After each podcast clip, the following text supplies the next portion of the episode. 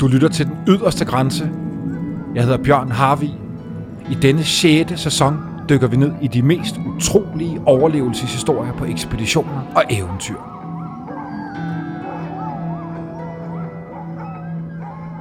Vi starter på et frostent, men usikkert hav. Stormen raser over Alaska. Det er året 1925, og midt på isen kører nordmanden Leonard Seppala og råber opmuntrende til sine slædehunde.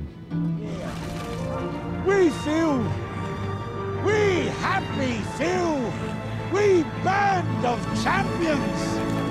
Now run, my pups! Run!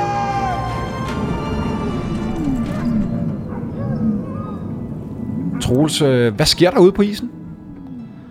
Jamen, vi møder jo Seppala ude på isen på Norton Sound i 50-60 minusgrader.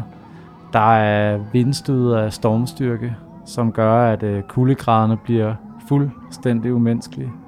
Øh, og Seppala er ude på den her mission, han er blevet udvalgt til, der skal redde øh, indbyggerne i den by, der hedder Nome, som er en af de største byer i det nordlige Alaska på det tidspunkt. Øh, han skal redde dem fra en sygdom, øh, der er brudt ud i byen, der primært truer børnene, og det er difteri, som jo er en form for, for dødelig halsbetændelse. Øhm, I 1925, hvor det her det foregår, der, øh, der, kan, der kan hverken skibe eller fly eller tog nå frem til et sted som Nome, som ligger fuldstændig øde og isoleret. Så alt afhænger af, at Seppala og hans hunde, og specielt hans lederhund, som hedder Togo, kan nå frem med vaccinen i, i tid, i rette tid, inden at, øh, at der dør simpelthen er en masse børn, og måske også voksne, der dør.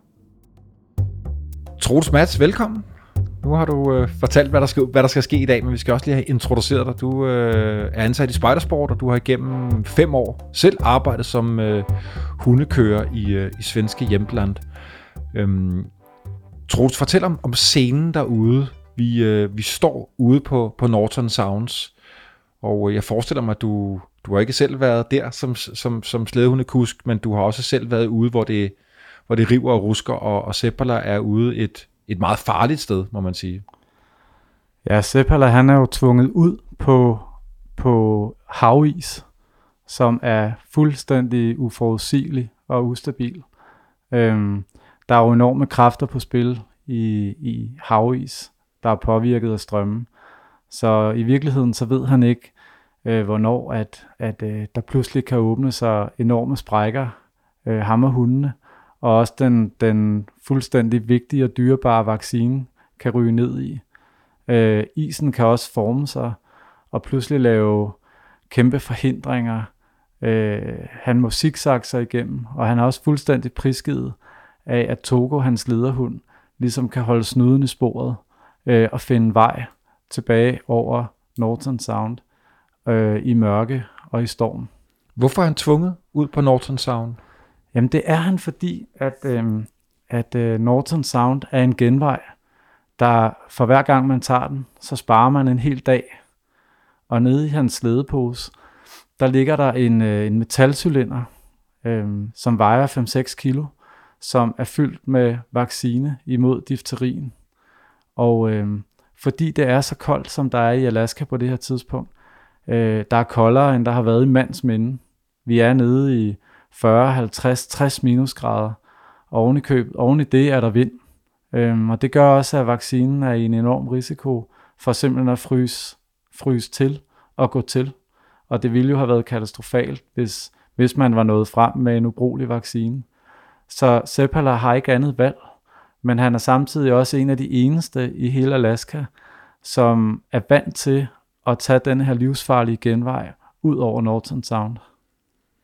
Og hvad er det, der så gør, at du er så fascineret af den her historie, Troels? Fordi det er jo måske ikke så mange mennesker i Danmark, der, der kender den, men du har sådan et ret indgående kendskab til den. Hvor, ja. hvor, hvor kommer det fra? Jamen det er jo sådan, at øh, jeg har en, eller havde en mormor, som kom fra Norge. Så i, øh, når man var ude hos, hos min mormor og morfar, så var bogreolerne fyldt af de klassiske historier med Amundsen og Nansen og Helge Ingstad. Øhm, som var de her gamle øh, 50'er, 60'er eksemplarer, som var godt guldnet, fyldt med sort-hvide billeder af de her polarhelte, øh, som jeg som helt lille sad og bladrede i og kiggede billeder af, da jeg blev stor nok til at læse det her lidt gamle norske, øh, så slugte jeg de her historier råt, og jeg endte også senere med at læse om Knud Rasmussen og nogle af de danske ekspeditionsfolk. Øhm, men det er sådan... Og der var heldigvis ikke nogen vaccine mod det der. Nej, for, for det her med hundekøring er jo sådan en, siger mange, en basille, der går i blodet på en, når man først er, er kommet ind i det. Og, og der endte jeg også. Men i hvert fald så det, jeg fandt ud af, da jeg sad og, og, og trålede de her bøger igennem igen og igen og igen, det var, at øh, det, der sådan ligesom gjorde alt det her muligt, det var de her hunde og den her øh, teknik, man skulle mestre. Øh, og det er jo det, der har gjort alle de her polare eventyr muligt. Uden hunde, uden slæder, uden viden, så var der ingenting, der var sket. Øh, hvad hedder det? Amundsen var for eksempel aldrig nået til Sydpolen, og Seppala var aldrig nået frem til nogen med vaccinen. Så, så det er simpelthen bare en, en dybt fascinerende ting for mig, det her. Og så havner du selv i Nordsverige som, som hundefører, kalder du det selv. Ja, ja. Det og, hvordan, og hvordan havner man så der? Jamen, det var lidt et tilfælde, at, at jeg engang øh, så et opslag øh, omkring, at, at der var nogen, der søgte nogle, nogle, øh, nogle hjælpere til det her. Og det blev jeg selvfølgelig nødt til at reagere på.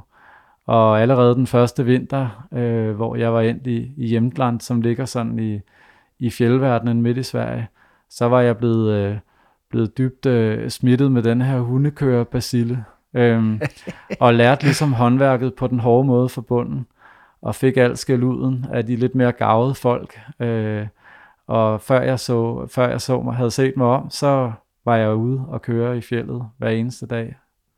Og nu nævner du selv det her med, med, med hundene, fascineret også, og det ved jeg, du har været, Troels, øh, for jeg kender dig, altså den her fascination af arbejdet, samspillet mellem øh, hundene og, og, og dig selv som, som hundefører.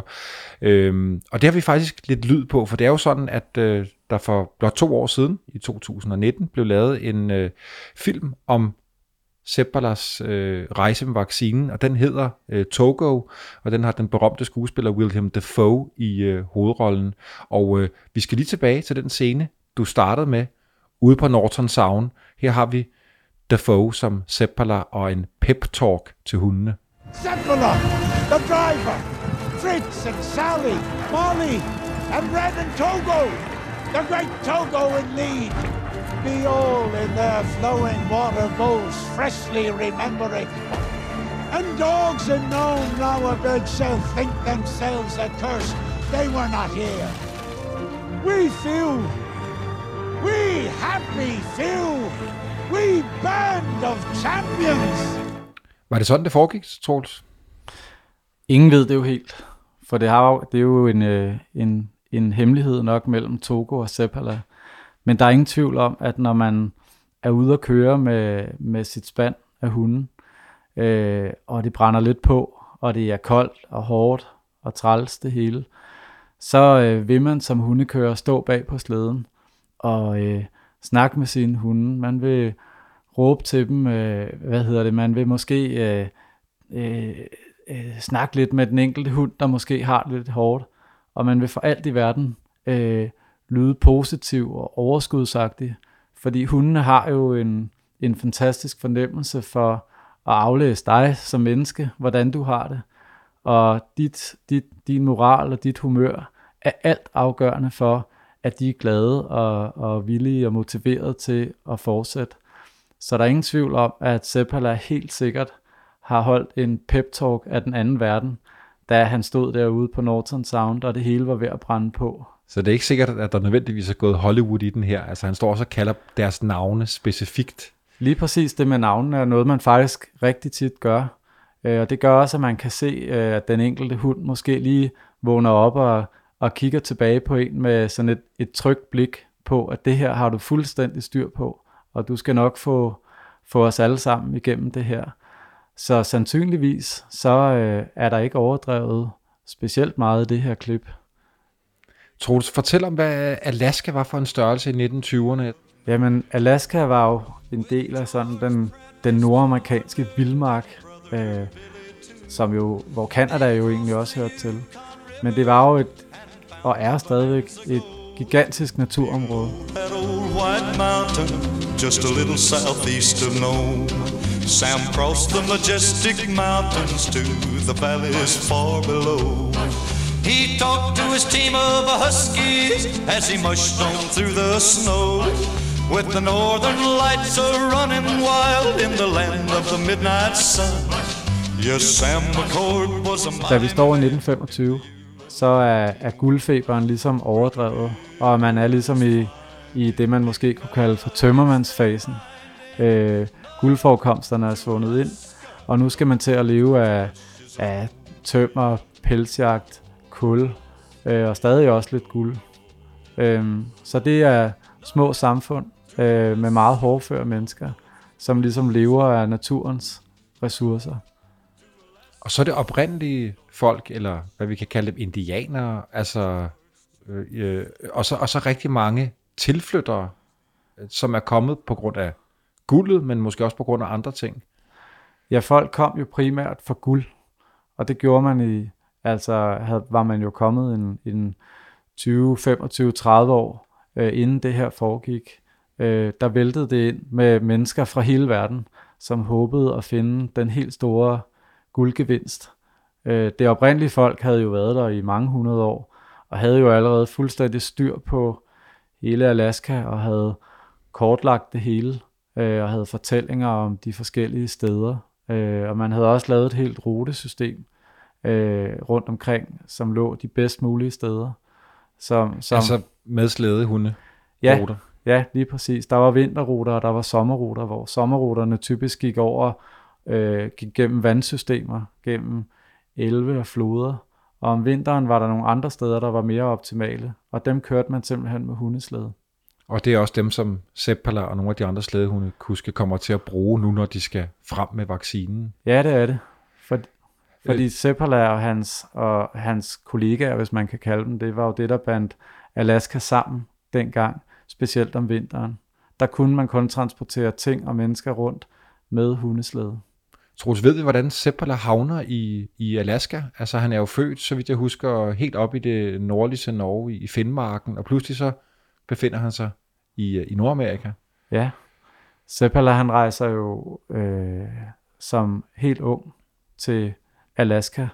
Øh, sandsynligvis øh, som alle de andre i håbet om at gøre den helt store guldgevinst. Men allerede da han kommer derover, så opdager han hurtigt, at det kommer ikke til at ske. Øh, og han bliver ansat i en, han har allerede en god ven på det tidspunkt, som er derover og driver en, en stor virksomhed. Og Seppala han finder ud af, at, at han har et kæmpe talent for at køre hunden. Øhm, han har rigtig godt styr på teknikken, på gradet, og ikke mindst det at motivere hunden til at køre hurtigt og køre langt og køre kontrolleret. Så Seppala han bliver hurtigt topkørende i området, som man, øh, man henvender sig til at hyre, hvis der skal køres rigtig langt.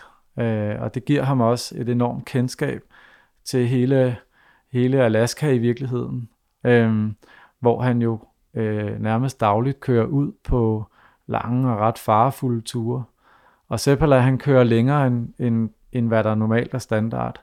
Øh, den almindelige hundekører vil måske køre 40, 50, 60 km, men det var ikke usædvanligt, at Seppala på en helt almindelig dag var oppe at køre måske 100, 120 km. Og det gjorde ham til en, en eftertragtet øh, herre i Alaska på det tidspunkt, for han var ligesom topkøren, man kunne få fat i, hvis der skulle laves noget ekstraordinært. Så jeg, nu- og nu forestiller jeg mig næsten, hvad der så sker, da den her epidemi rammer byen. Folk begynder at snakke om, at øh, der er i hvert fald en mand, vi skal have med øh, ud i ødemarken, ud for at hjælpe os, og det, det bliver Seppala. Og inden vi får sendt Seppala afsted, øh, Tro, så kunne jeg godt lige tænke mig at høre hvad, hvad, er det her, øh, hvad er det for en epidemi? Altså, hvad, hvad er det egentlig, den gør ved de her børn? Jamen, man kan sige, at børnene bliver jo ramt af det, der hedder difteri. Og nu er jeg ikke ekspert i sygdommen, men, men i korte træk kan man sige, at det difteri er en form for meget alvorlig og nogle gange dødelig halsbetændelse, hvor at, at halsen simpelthen svulmer op. Og infektionen kan også gøre, at, at, øh, at hjerte- og nervesystem bliver ramt og simpelthen går ned. Øh, og så dør man simpelthen. Og det går hurtigt. Og det er den situation, man står i der i lige starten af 1925. Og man har faktisk, så vidt jeg husker historien, så har man allerede øh, syv år tidligere været ramt af en, af en, øh, af en meget voldsom influenzaepidemi, der primært har ramt øh, inuiterne eller indianerne meget hårdt. Øh, op mod 100 børn i Nome, eller i, i landsbyerne omkring, er blevet forældreløse, så man er formentlig vanvittigt bekymret om, hvad der nu skal ramme byen. Ja, for man havde det jo tæt inde på livet. Øhm, øh, den indfødte befolkning, inuiterne, havde jo ikke nogen modstandskraft over for vestlige eller den hvide mands sygdomme. Øhm, så derfor havde man det jo tæt inde på livet, og var, var klar over, at der skulle handles hurtigt, hvis, hvis vi skulle redde det her. Der boede på det tidspunkt cirka samlet 1000 indbyggere i Nome, og derfor kunne sådan en meget smitsom og alvorlig epidemi, den ville jo have katastrofale konsekvenser for byen. Seppalas egen datter, øh, hvor gammel er hun? Hun er jo også bosat i Nome. Ja, det er hun. Hun er på det tidspunkt 8 år, og øh, hun blev aldrig smittet, men var jo i, i farezonen og kunne potentielt godt have været smittet. Øh, man gik jo i karantæne, ligesom vi kender det fra, fra hele coronaepidemien i dag. Så der skete aldrig noget.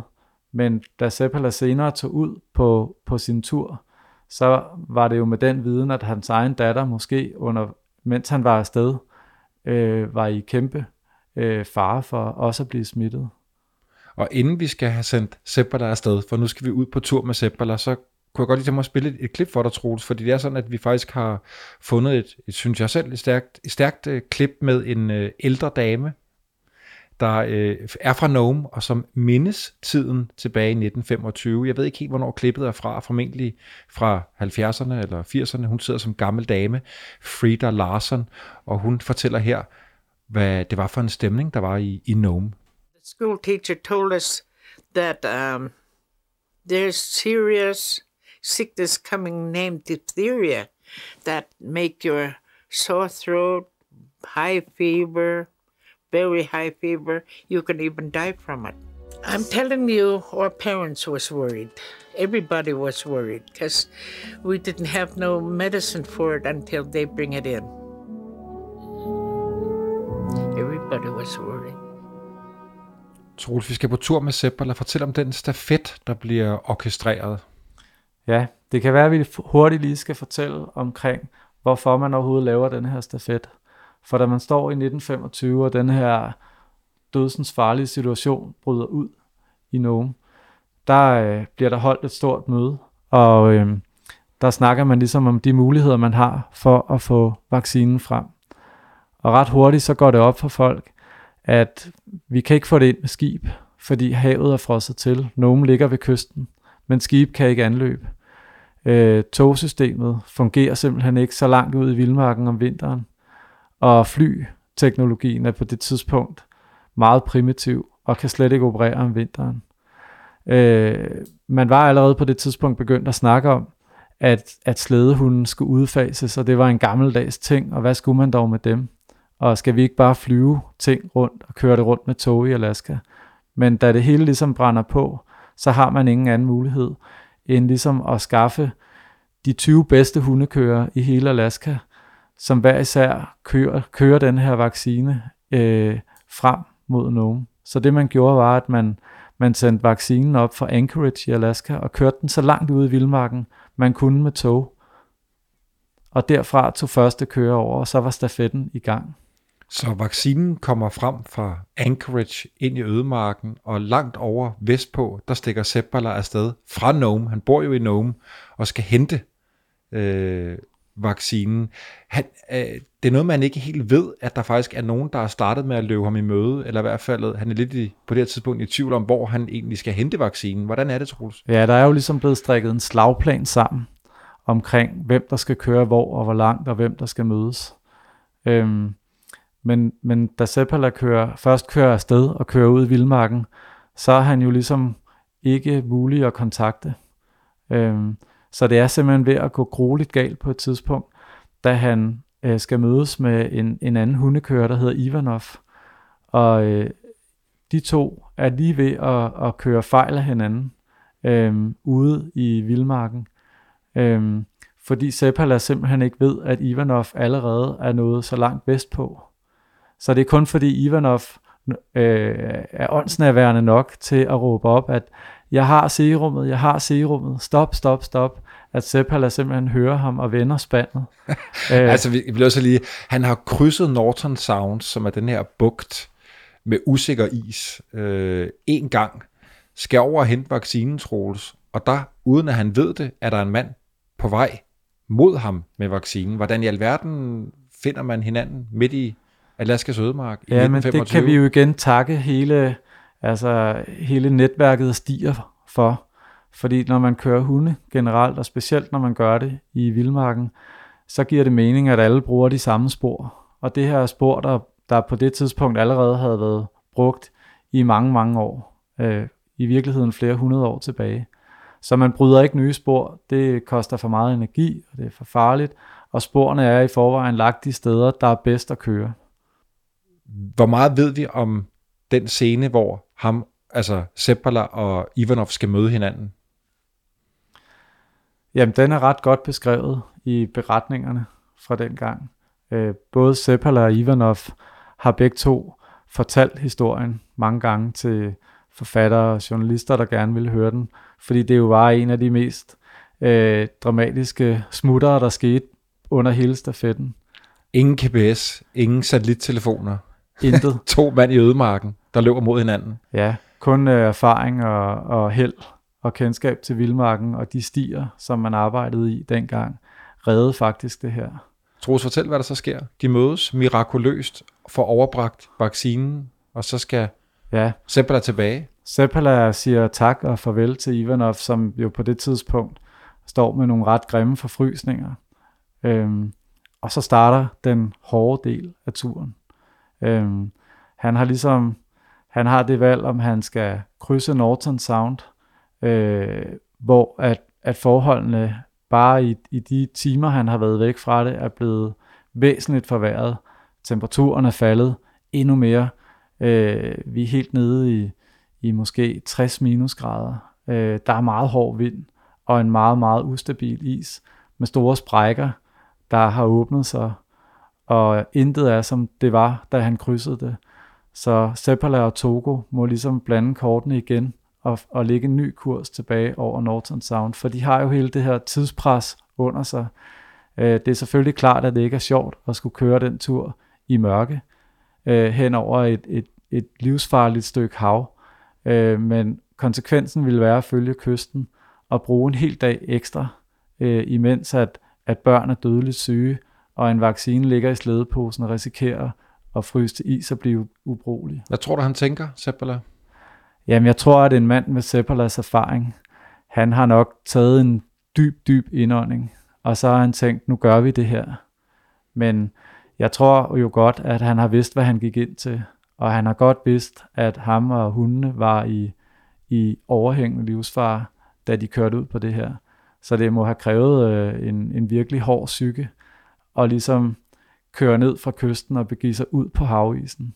Og det må også have krævet meget af ham at ligesom øh, holde hundene konstant motiveret, og ikke lade den frygt, han eventuelt måtte have haft, smidt af på hundenes moral, for de må for alt i verden ikke finde ud af, at man måske i virkeligheden står på slæden og, og er, er ved at gå til i, i frygt og nervøsitet.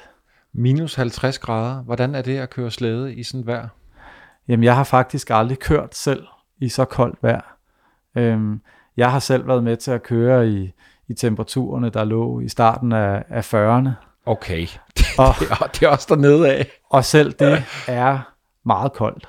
Øh, lige så snart vi når under en 30-35 minus, så øh, bliver, bliver ting bare specielle, og de bliver øh, ret svære at, at, at køre og at være i.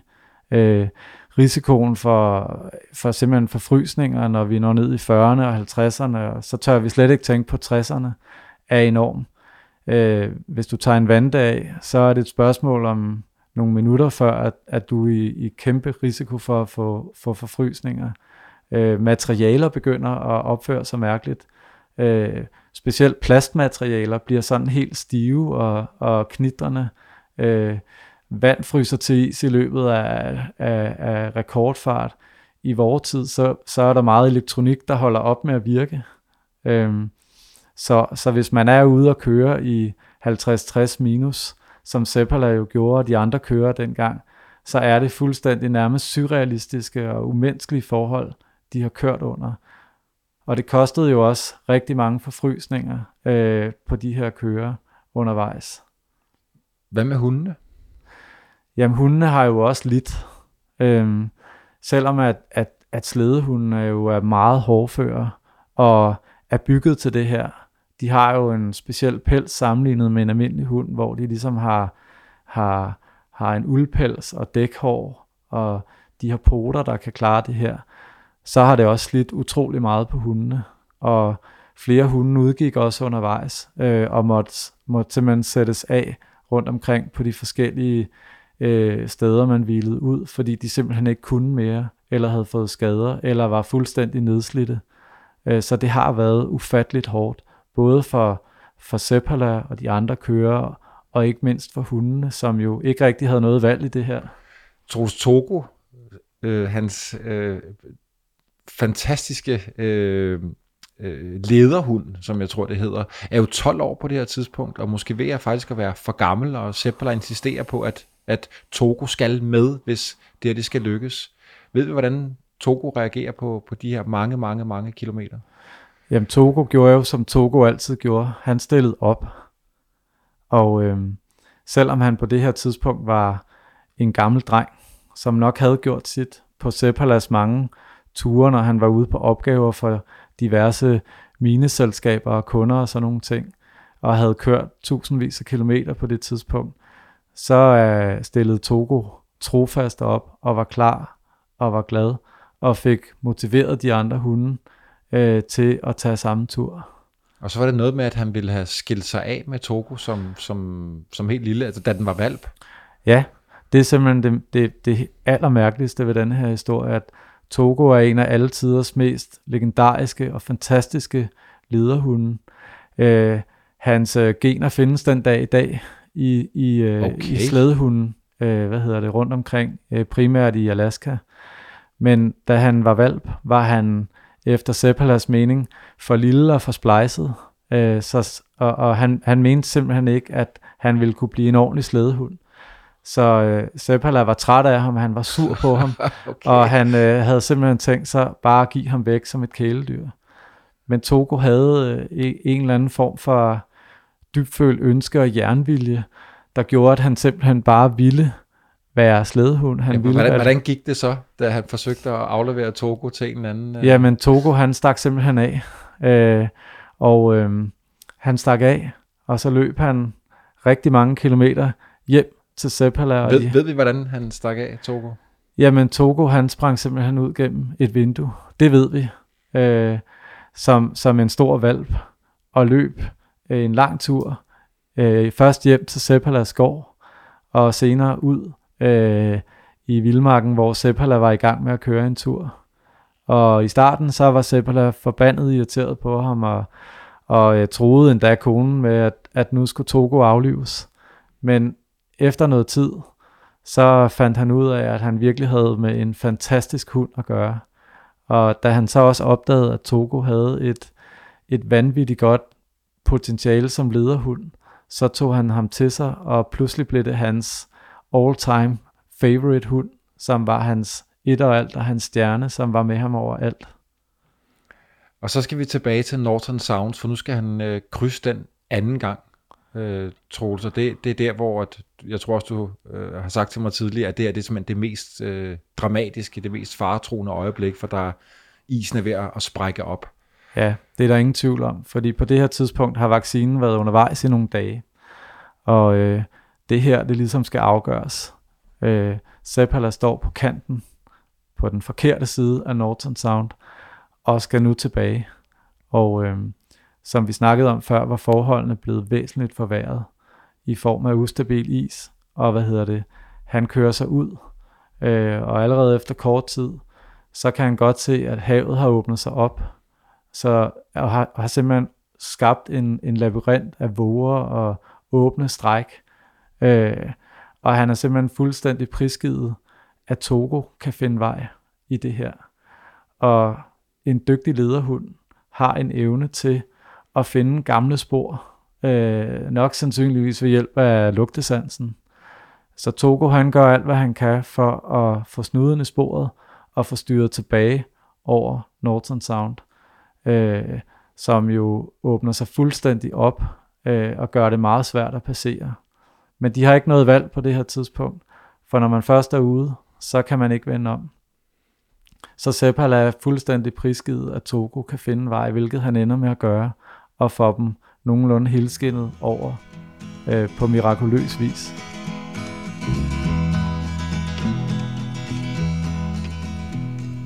Twas in another lifetime, one of toil and blood. When blackness was a virtue, the road was full of mud. I came in from the wilderness, a creature void of form. Come in, she said, I'll give you shelter from the storm. Og så kommer de over til en lille hytte, der ligger over på øh, noget, der vist hedder Isaac Point. Ja, Hvad er, det, hvad er det for en hytte?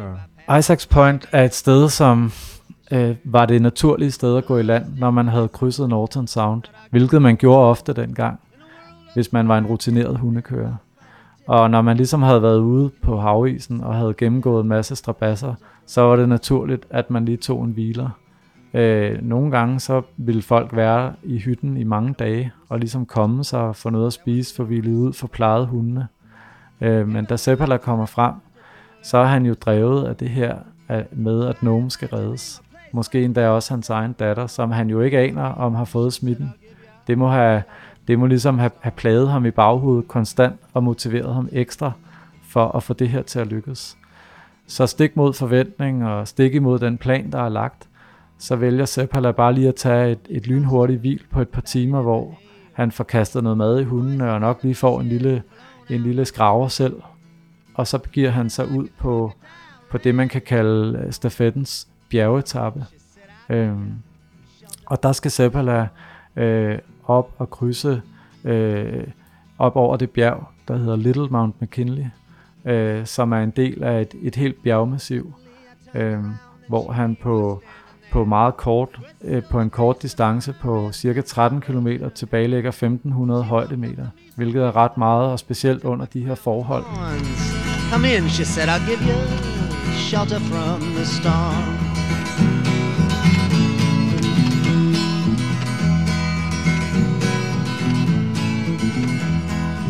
Now there's a wall between us, something that's been lost. I took too much for granted, I got my signals crossed. Just between till it all began on a non-eventful morn. Come in, she said, I'll give you shelter from the storm.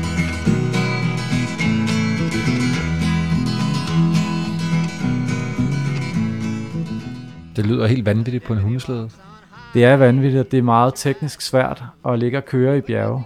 Det giver selvfølgelig sig selv, at hvis man kører på en, en, en flade, hvor der bare er sne, og man bare kører lige ud, er det nemt. Men her skal han jo styre gennem en, en øh, labyrint af klipper, og i meget høj fart køre ned, og man manøvrere udenom klippestykker og farlige partier. Han skal ikke køre ud over udhænger, styrt ned i afgrunden. Og når han ligesom er kommet ned fra et parti, så går det opad, og en tung slæde, den skal skubbes. Og det gør, at han jo skal bruge enorme kræfter på at skubbe slæden, og samtidig også køre i noget af det teknisk sværeste, øh, hvor han hele tiden risikerer at vælte eller falde af slæden og blive efterladt alene i bjergene i 50 minusgrader. Hvad sker der, hvis man ryger af slæden, Troels? Jamen- Jamen. så tænker jeg, så fortsætter den der, det der hundespand bare ud i Og det er lige præcis det, der gør. Fordi når man lærer at, at køre hunde, så er det, man får at vide på dag 1, det er, hold for guds skyld altid fast på slæden. Fordi det er ikke sikkert, at hundene stopper. Så man risikerer simpelthen at ligge alene, efterladt i sneen, ude i vildmarken, uden noget som helst, og så se et spand, som forsvinder ud i horisonten. Så derfor må Seppala have været enormt fokuseret på ikke at vælte, ikke at falde af og få styret den her slæde gennem alle de her meget teknisk svære og krævende passager.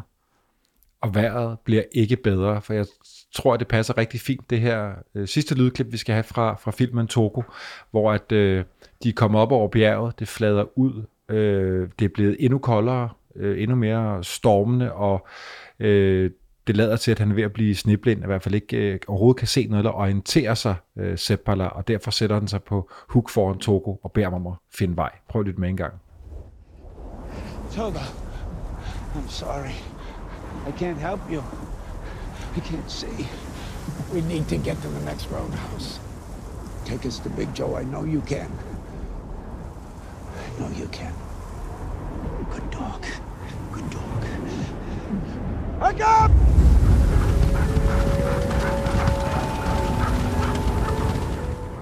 Var det sådan, det foregik, Troels? Jeg ved faktisk ikke, om, om Seppala virkelig var blevet sniblind, men jeg ved, at, at filmen Togo øh, er blevet produceret også for at være meget historisk korrekt i forhold til mange andre øh, af Disneys hundeslædefilm. Så der er en stor sandsynlighed for det.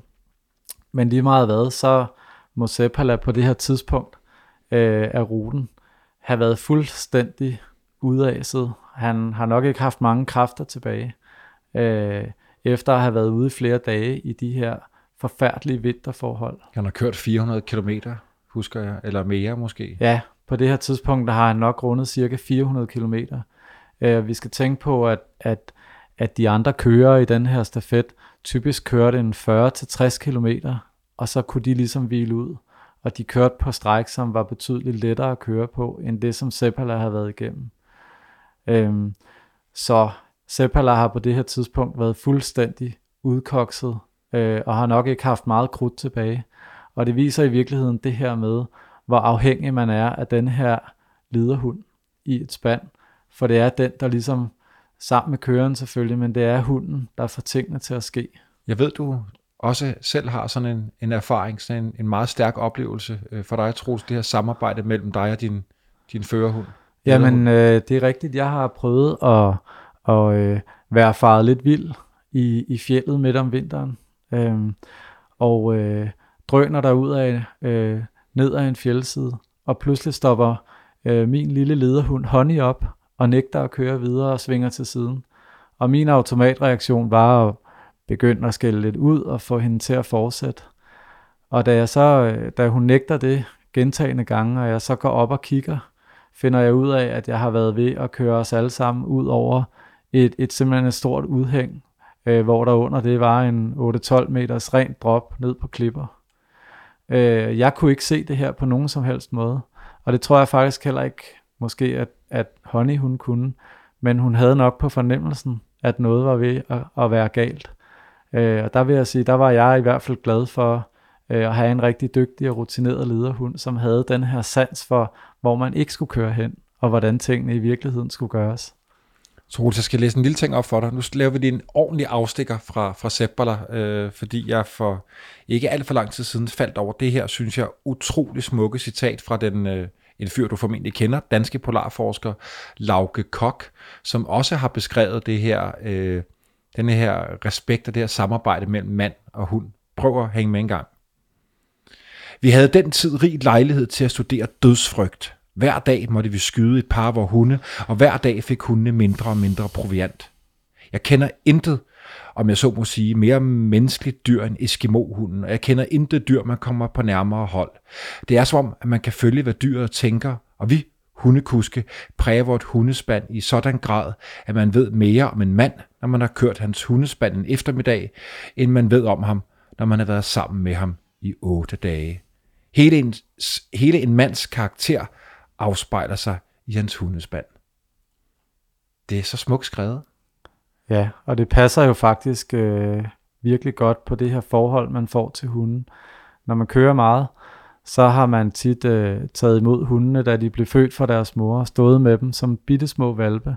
Man har set dem udvikle sig, man har set dem arbejde, så man følger faktisk ofte en hund nærmest fra, fra vugge til grav, og man kender hunden ud og ind, og kender den, dens mindste personlighedstræk, og ved, hvordan den bedst arbejder i spandet, og hvilke andre hunde den for eksempel passer godt med, og hvornår man skal bruge den, og i hvilke situationer. Så det er meget præcist ramt i det citat, du læser op her. Troels, vi, øh, vi skal tilbage på slæden. Seppala er sniblind eller ej på vej mod den, den sidste hytte, hvor der er nogen, der venter, fordi han skal give stafetten videre efter den længste tur. Kan du fortælle, hvad der sker, når han får afleveret stafetten, og de i Nome jo stadig står og venter på, hvad foregår der derude i ødemarken? Kommer der nogen med denne her vaccine? Ja, på det her tidspunkt er vi jo ret tæt på Nome. Og Seppala for langt om længe, øh, efter sine mange strabasser, afleveret vaccinen og øh, til de sidste folk. Og øh, til, til sidst, så øh, er det en, faktisk en anden nordmand, øh, der hedder Gunnar Kåsen, som er flyttet til Alaska nogenlunde samtidig som Seppala, som kører det sidste stræk øh, og ankommer om morgenen. Det er hans gode ven. Det er hans gode venner og ansatte, øh, som har lånt nogle af Seppalas hunde. Okay. Øh, hvad hedder det, til det sidste stræk. Og han kører så ind i Nome med vaccinen, som har det godt, som så kan blive givet videre til, til byens læger og sygeplejersker. Så han kører ligesom ind i Nome og bliver, bliver dagens held i skysovs, øh, Gunnar Kåsen. Og inden jeg vil spørge dig om, hvad de så siger i, i landsbyen, så har vi det dagens sidste lydbid, og det er faktisk et originalt klip øh, fra 1925, hvor en, øh, ja, en amerikansk øh, radio, det blev jo fuldt overalt i USA, det her, øh, fortæller, at nu er vaccinen kommet frem til nogen. Prøv lidt med en gang.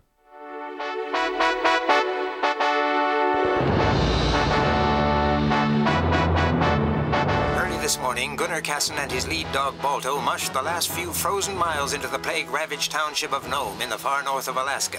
Working in relays, 20 dog teams have rushed the serum in a record-breaking five and a half days across. Togo og Seppala. Hvordan bliver de modtaget? Nu står en by og venter på vaccinen. Det er Kåsen og Balto, der kommer frem. Ja, Seppala og Togo ligger jo et stykke bagud i vildmarken, øh, ude i en hytte, og, og slikker deres sov og hviler ud, og er der en uge tid, inden de senere øh, hudler sig tilbage til nogen. Men, men Gunnar Kåsen bliver jo modtaget som USA's nye nationalhelt, takket være radioen, som jo på det tidspunkt er et helt nyt medie, som alle bruger, så har den her historie spredt sig til hele USA, hvor alle sidder og bider negle og følger med i, om det her vanvidsprojekt rent faktisk vil lykkes. Og det gør det. Øh, så der bliver meget hurtigt rapporteret og telegraferet ud, at nu er den her øh, hundekører Gunnar Kåsen og hans heldemodige hund Balto øh, kommet ind i Nome og har reddet øh, byens øh, borgere, primært børn, øh, fra at gå under i difteri. Og jeg ved, du har en anekdote på øh, Kåsen, som måske, måske ikke søgte den her opmærksomhed. Ja, øh, der fulgte jo meget berømmelse og faktisk også penge øh, og prestige med i, ligesom at være den, der kom i mål. Så øh, historien går jo på, at, at øh, Gunnar Kåsen faktisk var næstsidste mand, øh, der var afsted med vaccinen.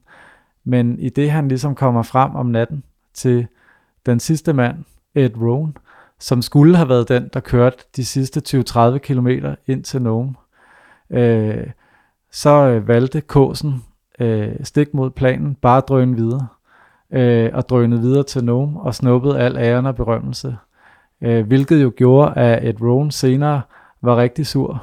Gunnar Kåsen påstod så til sin dødsdag, at det var fordi Ed Rohn lå i sin hytte og snorksov og i virkeligheden ikke var klar, og han bare var nødt til at drøne videre. Og hvad siger Ed? Ed mente jo, at Gunnar Kåsen bare var kørt forbi, mens han stod klar for at snuppe hele den berømmelse, som Ej, man jo nej, godt nej. vidste ville komme. Og det var de faktisk uvenner over resten af deres liv. Og ved vi noget om Seppala og Kåsens forhold? De, de to gode venner, som lige pludselig, du. Ja. ved, den ene får så meget opmærksomhed, og den anden bliver mere eller mindre glemt. Seppala bliver glemt. Ja, Seppala er jo i virkeligheden den, den, den rigtige held i denne her fortælling. Men tilfældet og pressen og medierne endte jo med at gøre Gunnar Kåsen til helten. Fordi det jo bare tilfældigvis var ham, der kom ind. Øhm, og det var Seppala sur over resten af sit liv.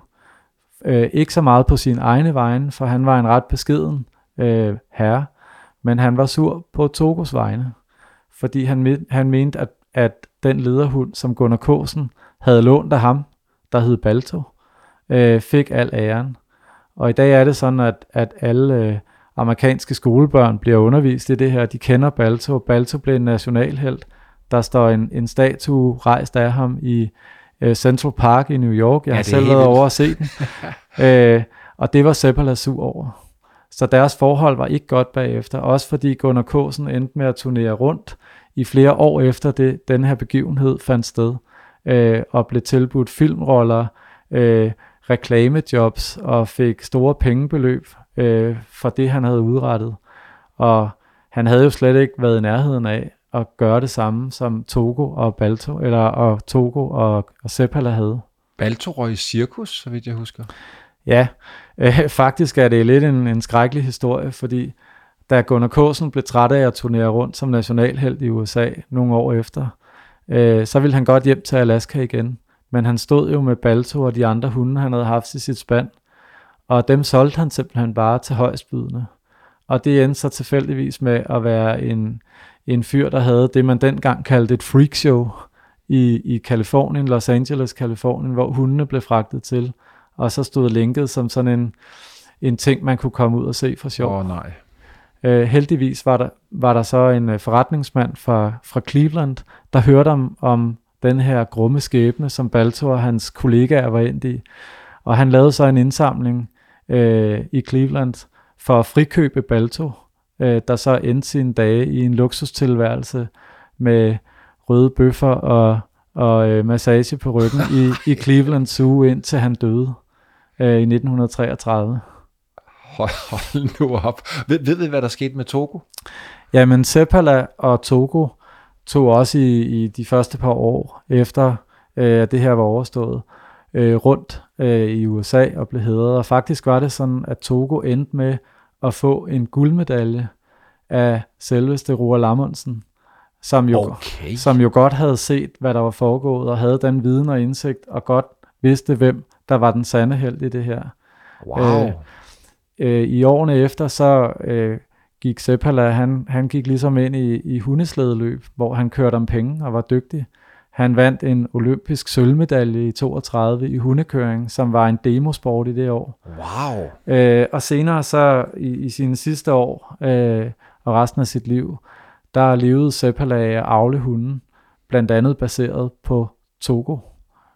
Øhm, Og derfor, som du sagde tidligere, så er hans øh, gener spredt ud over store ja. del af Alaska nu. Og har man lyst til at se Togo, så står han faktisk øh, udstillet og udstoppet øh, i Alaska, øh, hvor han står og, og stadig bliver set af mange mennesker i dag. Troels, jeg ved, at, øh, at øh, det var vigtigt for dig også at kunne fortælle den her historie i dag, fordi at det var Balto og Kåsen, der i deres samtid og i årene efter, der fulgte, var de store helte, men du mener jo som mange andre eksperter, at, at Seppala og Togo burde have fået den, den, den, den opmærksomhed, men også at, at, øh, at inuiterne, altså de oprindelige folk, også burde få større øh, respekt og opmærksomhed på sig, fordi at, at, at det, man fulgte, var deres ruter og deres spor osv. Prøv at fortælle lidt om det. Ja, helt klart. Øh, da man stod i 25, øh, så var der jo slet ikke skik og, øh, og sådan. Det var ikke kutume, at man overhovedet anerkendte de oprindelige folk, som jo havde levet i århundreder i Alaska.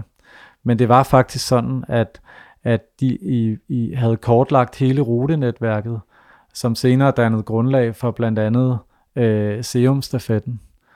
Øhm, og uden det arbejde, de må have lagt et, et benhårdt arbejde ned, som har taget århundreder i at opbygge et netværk af stier, øh, hvor de har været ude at finde ud af, hvor var de bedste steder at krydse elve, hvor skulle, hvordan skulle man krydse bjerge, hvor var det bedste sted at gå i land på Norton Sound. Så, så Seppala og, og Togo og Gunnar Kåsen og alle de her, øh, og helt op til i dag, skylder simpelthen de mennesker så meget, fordi uden den viden øh, og det benhårde arbejde, de har lagt i det, så vil der ikke være et netværk af stier i Alaska og Canada i og, dag. og mange af de slædehundekuske, der også var med i, i den her stafet, var jo, så vidt jeg husker, også oprindelige folk og inuitter. Ja, det var de. Og det var heller ikke noget, som overhovedet blev hverken omtalt eller anerkendt dengang. Og som filmen egentlig heller ikke øh, bruger så meget tid på, desværre. Nej, det synes jeg ikke. Øh, til gengæld synes jeg, at filmen, øh, øh, som man bør se, hvis man interesserer sig for det her, øh, virkelig viser, øh, at det var Togo og ikke Balto, som var øh, den, den ægte held i denne her fortælling. Afslutningsvis, du fortæl om, om det her Serum Run, der faktisk bliver afholdt. Jeg ved ikke, er det hvert år, det bliver afholdt? Der er jo et, et, et, et, et hundeløb hvert år. Ja, og det er faktisk øh, verdens største kommercielle hundeslædeløb. I Detroit kalder man det. Det har kørt siden 73, hvor nogle øh, folk i Alaska begyndte, eller besluttede sig for at, at genskabe nogle af de her gamle ruter, hvor at, at serumstafetten var en del af det. Øh, og i dag kører man om ret store pengepræmier. Øh, man kan vinde op til 50.000 dollars øh, for at være første mand over målstregen. Følger den Zeppelas gamle rute, eller hvad er ruten? Ruten er egentlig de helt oprindelige spor, øh, som egentlig var en fragtrute. Øh, også tilbage før Sepalas tid, som stammer fra guldgravertiden. Og inden da blev den jo brugt af, af inuiterne. Men det er 1500 km, man kører. Øh, hele Seumruten var om lige over 1000 km. Øh, og i dag der kører man cirka de her 1500 km under samme virkelig barske vinterforhold på omkring øh, 8-9 dage. Og det er noget med, at nordmændene stadigvæk, ligesom dengang for 100 år siden, øh, styrer showet, eller hvordan er det? De er jo lidt irriterende, de nordmænd, øh, når det gælder, øh, gælder øh, vinter og barske forhold og hundekøring. Men øh, der har faktisk været i, i, i, i siden øh, 2003, har nordmænd vundet det her løb fire gange. Og det er vel at mærke med betydeligt færre øh, ressourcer, sponsorer, antal af hunde, grej og sådan nogle ting, end, end de meget professionelle hundekører, som, som, øh, som bor og arbejder i Alaska og kun arbejder ud, som kun arbejder for at vinde kommercielle hundeslædeløb. Så har der simpelthen været en, en flok af fuldstændig seje nordmænd, som typisk har haft det som deltidsbeskæftigelser, at de har, har taget hele vejen til Alaska med en, en relativt lille flok hunde, og har domineret de her løb. Det er jo fantastisk. Det er helt utroligt. Ja. Troels, for at slutte Seppala af, ved vi, hvad der... Kan du huske, hvad der skete med ham sådan efter denne her, den, det her løb og, og hans tid, og han får avlet Togo ud, så vidt jeg kan huske? Hvad, Jamen. hvad, hvad, kommer han tilbage til Norge? Nej, det gør han aldrig. Seppala, han, han, øh, han begynder jo at leve af at vinde hundeslædeløb, hvilket han jo var ret god til øh, at sælge hunden. Øh, de var jo en handelsvare, der var i høj kurs, specielt hvis de havde Togo skener i sig. Øh, og Seppala flyttede senere til, til uh, Seattle, nede i Washington State, øh, øh, længere sydpå øh, i, i mainland USA, øh, hvor han døde øh, i øh, et godt stykke op i 80'erne. Og med de ord, Troels, tusind tak for, at du, øh, du gæstede den yderste grænse i dag. Tusind tak for din historie. Selv tak.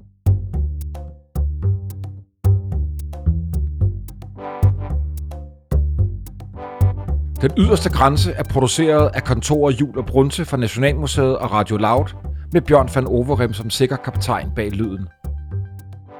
En særlig tak til Alaska Film and Video Production Resource og Arktisk Institut. Find serien på vorestid.dk eller der, hvor du normalt finder dine podcasts.